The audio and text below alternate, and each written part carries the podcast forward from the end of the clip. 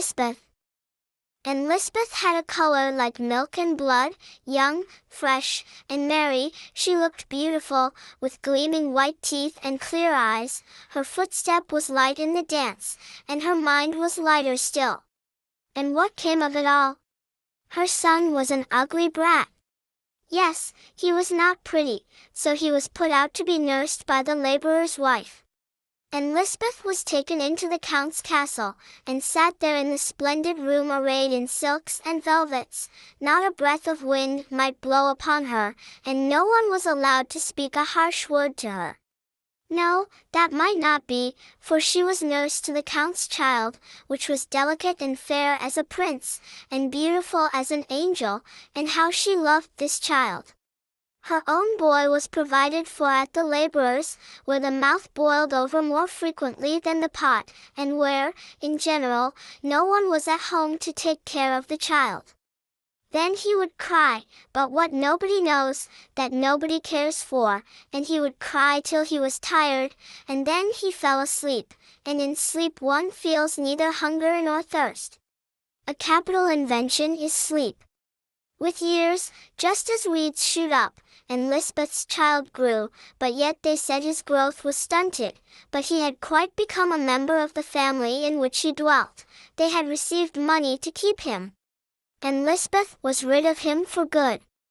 She had become a town lady, and had a comfortable home of her own, and out of doors she wore a bonnet, when she went out for a walk, but she never walked out to see the laborer, that was too far from the town, and indeed she had nothing to go for, the boy belonged to the laboring people, and she said he could eat his food, and he should do something to earn his food, and consequently he kept Matza's red cow.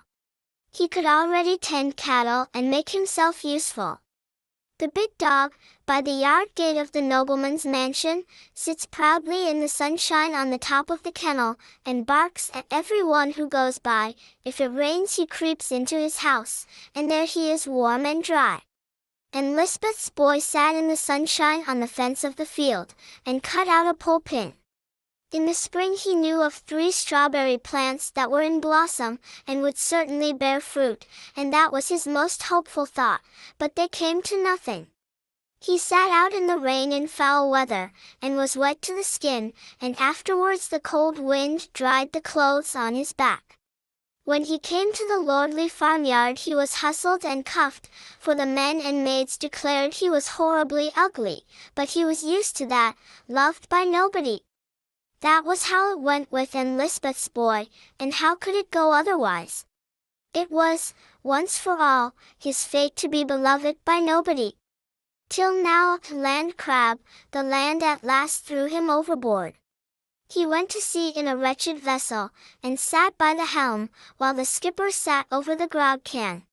He was dirty and ugly, half frozen and half starved. One would have thought he had never had enough, and that really was the case.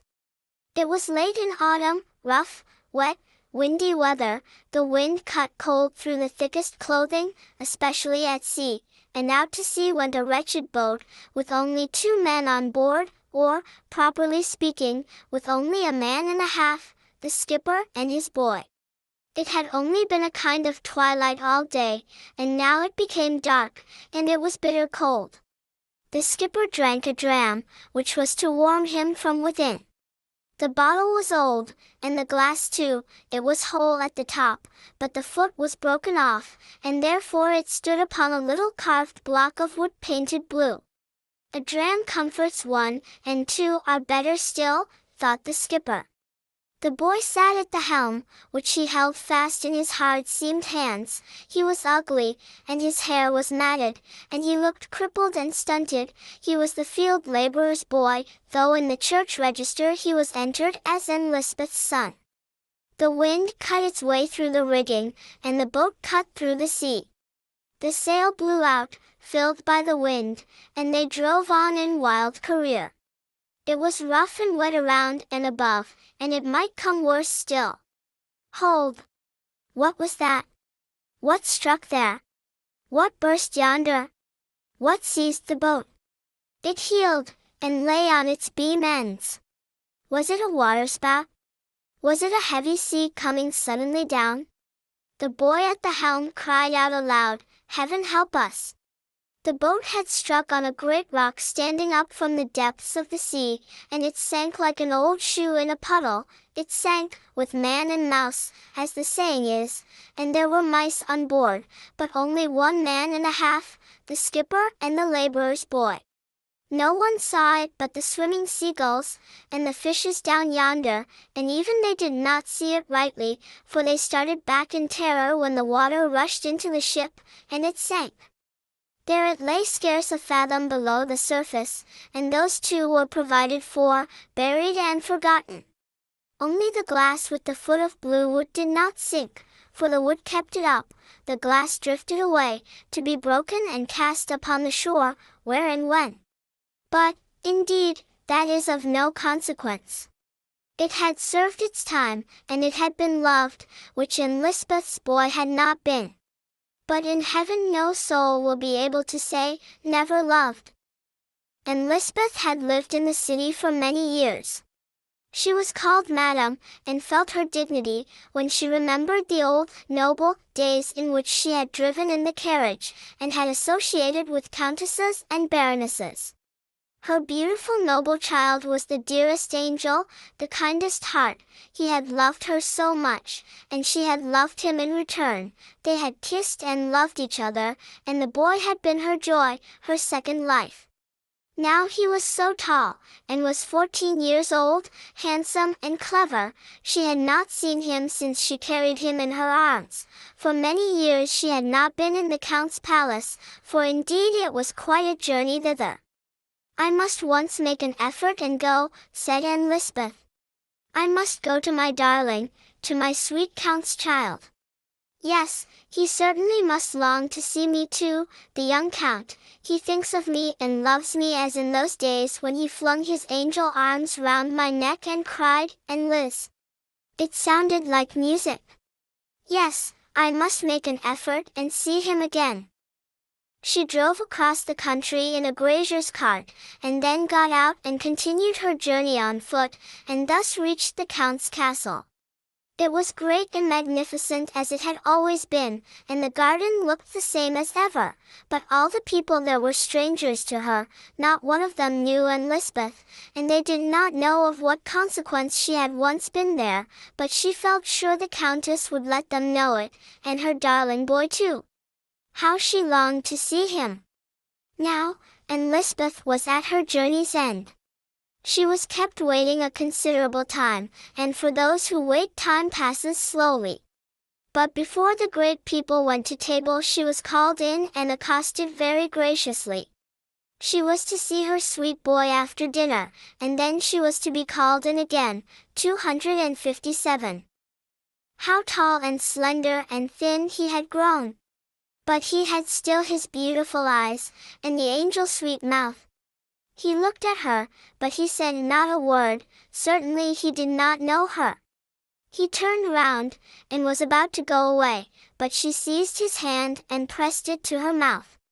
Good, good, said he, and with that he went out of the room, he who filled her every thought, he whom she had loved best, and who was her whole earthly pride.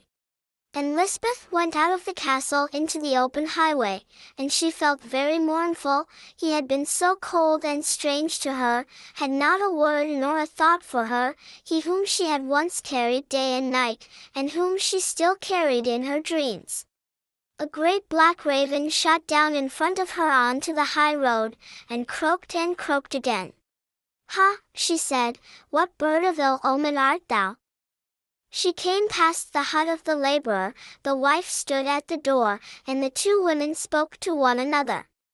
You look well, said the woman. You are plump and fat, you're well off. Oh, yes, answered Anne Lisbeth.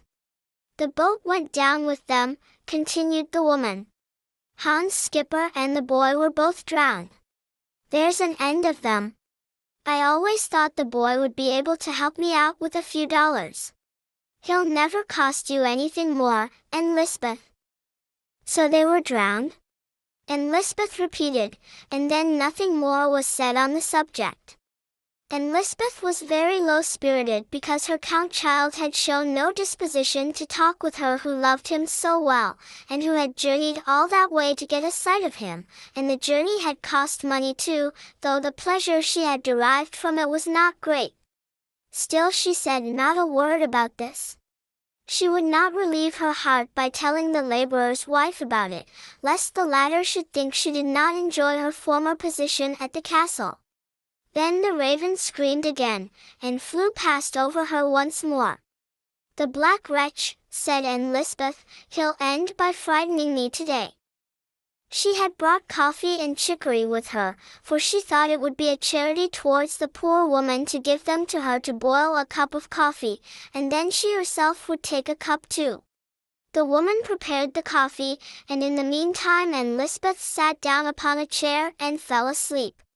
There she dreamed of something she had never dreamed before, singularly enough, she dreamed of her own child that had wept and hungered there in the laborer's hut, had been hustled about in heat and in cold, and was now lying in the depths of the sea, heaven knows where.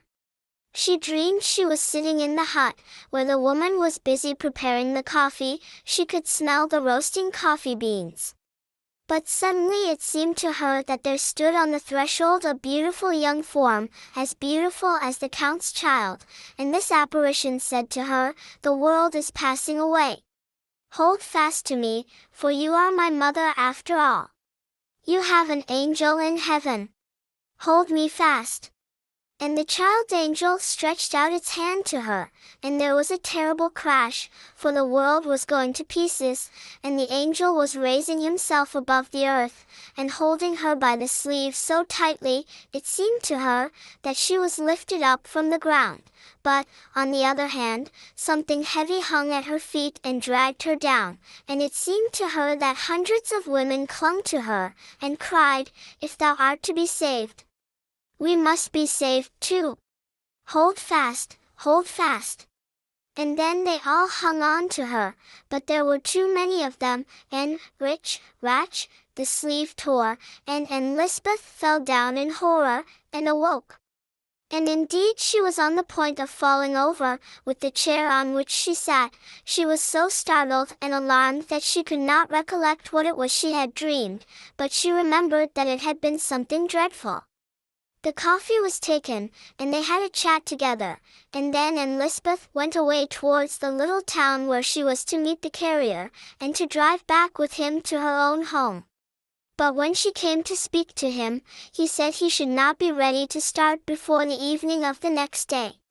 She began to think about the expense and the length of the way, and when she considered that the route by the seashore was shorter by two miles than the other, and that the weather was clear and the moon shone, she determined to make her way on foot, and to start at once, that she might be at home by next day. The sun had set, and the evening bells, tolled in the towers of the village churches, still sounded through the air. But no, it was not the bells, but the cry of the frogs in the marshes. Now they were silent, and all around was still, not a bird was heard, for they were all gone to rest, and even the owl seemed to be at home. Deep silence reigned on the margin of the forest and by the seashore. As Anne Lisbeth walked on she could hear her own footsteps on the sand. There was no sound of waves in the sea, everything out in the deep waters had sunk to silence. All was quiet there, the living and the dead creatures of the sea. Anne Lisbeth walked on, thinking of nothing at all, as the saying is, or rather, her thoughts wandered, but thoughts had not wandered away from her, for they are never absent from us, they only slumber. But those that have not yet stirred come forth at their time, and begin to stir sometimes in the heart and sometimes in the head, and seem to come upon us as if from above. It is written that a good deed bears its fruit of blessing, and it is also written that sin is death. Much has been written and much has been said which one does not know or think of in general, and thus it was with Anne Lisbeth. But it may happen that a light arises within one, and that the forgotten things may approach.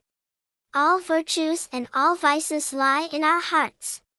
They are in mine and in thine, they lie there like little grains of seed, and then from without comes a ray of sunshine or the touch of an evil hand, or maybe you turn the corner and go to the right or to the left, and that may be decisive, for the little seed corn perhaps is stirred, and it swells and shoots up, and it bursts, and pours its sap into all your blood, and then your career has commenced. There are tormenting thoughts, which one does not feel when one walks on with slumbering senses, but they are there, fermenting in the heart. Anne Lisbeth walked on thus with her senses half in slumber, but the thoughts were fermenting within her. From one Shrove Tuesday to the next there comes much that weighs upon the heart, the reckoning of a whole year, much is forgotten, sins against heaven in word and in thought, against our neighbor, and against our own conscience. We don't think of these things, and Anne Lisbeth did not think of them. She had committed no crime against the law of the land, she was very respectable, an honored and well-placed person, that she knew. And as she walked along by the margin of the sea, what was it she saw lying there? An old hat, a man's hat. Now, where might that have been washed overboard? She came nearer, and stopped to look at the hat. Ha! What was lying yonder? She shuddered, but it was nothing save a heap of sea grass and tangle flung across a long stone, but it looked just like a corpse, it was only sea grass and tangle, and yet she was frightened at it, and as she turned away to walk on much came into her mind that she had heard in her childhood, old superstitions of specters by the seashore, of the ghosts of drowned but unburied people whose corpses have been washed up on to the desert shore. The body, she had heard, could do harm to none, but the spirit could pursue the lonely wanderer, and attach itself to him, and demand to be carried to the churchyard that it might rest in consecrated ground. Hold fast! Hold fast, the spectre would then cry, and while Anne Lisbeth murmured the words to herself, her whole dream suddenly stood before her just as she had dreamed it, when the mothers clung to her and had repeated this word, amid the crash of the world, when her sleeve was torn and she slipped out of the grasp of her child, who wanted to hold her up in that terrible hour. Her child, her own child, which she had never loved, lay now buried in the sea, and might rise up like a spectre from the waters, and cry, Hold fast! Carry me to consecrated earth. And as these thoughts passed through her mind, fear gave speed to her feet, so that she walked on faster and faster. Fear came upon her like the touch of a cold wet hand that was laid upon her heart, so that she almost fainted. And as she looked out across the sea, all there grew darker and darker. A heavy mist came rolling onward, and clung round bush and tree, twisting them into fantastic shapes. She turned round, and glanced up at the moon, which had risen behind her. It looked like a pale, rayless surface, and a deadly weight appeared to cling to her limbs. Hold fast, thought she, and when she turned round a second time and looked at the moon, its white face seemed quite close to her, and the mist hung like a pale garment from her shoulders. Hold fast. Carry me to consecrated earth, sounded in her ears in strange hollow tones. The sound did not come from frogs or ravens, she saw no sign of any such creatures. A grave, dig me a grave, was repeated quite loud. Yes, it was the spectre of her child, the child that lay in the ocean, and whose spirit could have no rest until it was carried to the churchyard, and until a grave had been dug for it in consecrated ground. Thither she would go, and there she would dig, and she went on in the direction of the church, and the weight on her heart seemed to grow lighter, and even to vanish altogether, but when she turned to go home by the shortest way, it returned. Hold fast! Hold fast! And the words came quite clear, though they were like the croak of a frog or the wail of a bird, a grave. Dig me a grave, the mist was cold and damp, her hands and face were cold and damp with horror. A heavy weight again seized her and clung to her, and in her mind a great space opened for thoughts that had never before been there. Here in the north the beech wood often buds in a single night, and in the morning sunlight it appears in its full glory of youthful green, and thus in a single instant can the consciousness unfold itself of the sin that has been contained in the thoughts, words, and works of our past life. It springs up and unfolds itself in a single second when once the conscience is awakened, and God wakens it when we least expect it. Then we find no excuse for ourselves, the deed is there, and bears witness against us, the thoughts seem to become words, and to sound far out into the world. We are horrified at the thought of what we have carried within us, and have not stifled over what we have sown in our thoughtlessness and pride. The heart hides within itself all the virtues and likewise all the vices, and they grow even in the shallowest ground. Anne Lisbeth now experienced all the thoughts we have clothed in words. She was overpowered by them, and sank down, and crept along for some distance on the ground. A grave. Dig me a grave, it sounded again in her ears, and she would gladly have buried herself if in the grave there had been forgetfulness of every deed. It was the first hour of her awakening, full of anguish and horror. Superstition alternately made her shudder with cold and made her blood burn with the heat of fever. Many things of which she had never liked to speak came into her mind. Silent as the cloud shadows in the bright moonshine, a spectral apparition flitted by her, she had heard of it before. Close by her galloped four snorting steeds, with fire spurting from their eyes and nostrils. They dragged a red-hot coach, and within it sat the wicked proprietor who had ruled here a hundred years ago. The legend said that every night at twelve o'clock he drove into his castle yard and out again. There! There! He was not pale as dead men are said to be, but black as a coal. He nodded at Anne Lisbeth and beckoned to her. Hold fast. Hold fast. Then you may ride again in a nobleman's carriage, and forget your child. She gathered herself up, and hastened to the churchyard, but the black crosses and the black ravens danced before her eyes, and she could not distinguish one from the other. The ravens croaked, as the raven had done that she saw in the daytime, but now she understood what they said. I am the raven mother. I am the raven mother, each raven croaked, and Anne Lisbeth now understood that the name also, 263, applied to her, and she fancied she should be transformed into a black bird, and be obliged to cry what they cried if she did not dig the grave. And she threw herself on the earth, and with her hands dug a grave in the hard ground, so that the blood ran from her fingers. A grave! Dig me a grave, it still sounded, she was fearful that the cock might crow, and the first red streak appear in the east, before she had finished her work, and then she would be lost. And the cock crowed, and day dawned in the east, and the grave was only half dug. An icy hand passed over her head and face, and down towards her heart. Only half a grave, a voice wailed, and fled away. Yes, it fled away over the sea, it was the ocean spectre, and exhausted and overpowered, Anne Lisbeth sunk to the ground, and her senses forsook her. It was bright day when she came to herself, and two men were raising her up, but she was not lying in the churchyard, but on the seashore, where she had dug a deep hole in the sand, and cut her hand against a broken glass, whose sharp stem was stuck in a little painted block of wood. Anne Lisbeth was in a fever. Conscience had shuffled the cards of superstition, and had laid out these cards, and she fancied she had only half a soul, and that her child had taken the other half down into the sea.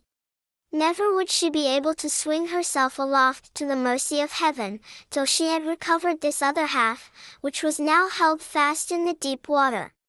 Anne Lisbeth got back to her former home, but was no longer the woman she had been, her thoughts were confused like a tangled skein, only one thread, only one thought she had disentangled, namely, that she must carry the spectre of the seashore to the churchyard, and dig a grave for him, that thus she might win back her soul. Many a night she was missed from her home, and she was always found on the seashore, waiting for the spectre. In this way a whole year passed by, and then one night she vanished again, and was not to be found, the whole of the next day was wasted in fruitless search. Towards evening, when the clerk came into the church to toll the vesper bell, he saw by the altar Anne Lisbeth, who had spent the whole day there. Her physical forces were almost exhausted, but her eyes gleamed brightly, and her cheeks had a rosy flush. The last rays of the sun shone upon her, and gleamed over the altar on the bright buckles of the Bible which lay there, opened at the words of the prophet Joel, Bend your hearts, and not your garments, and turn unto the Lord. That was just a chance, the people said, as many things happen by chance. In the face of Lisbeth, illumined by the sun, peace and rest were to be seen. She said she was happy, for now she had conquered. Last night the spectre of the shore, her own child, had come to her, and had said to her, Thou hast dug me only half a grave, but thou hast now, for a year and a day, buried me altogether in thy heart, and it is there that a mother can best hide her child. And then he gave her her lost soul back again, and brought her here into the church. Now I am in the house of God, she said, and in that house we are happy. And when the sun had set, Anne Lisbeth's soul had risen to that region where there is no more anguish, and Anne Lisbeth's troubles were over,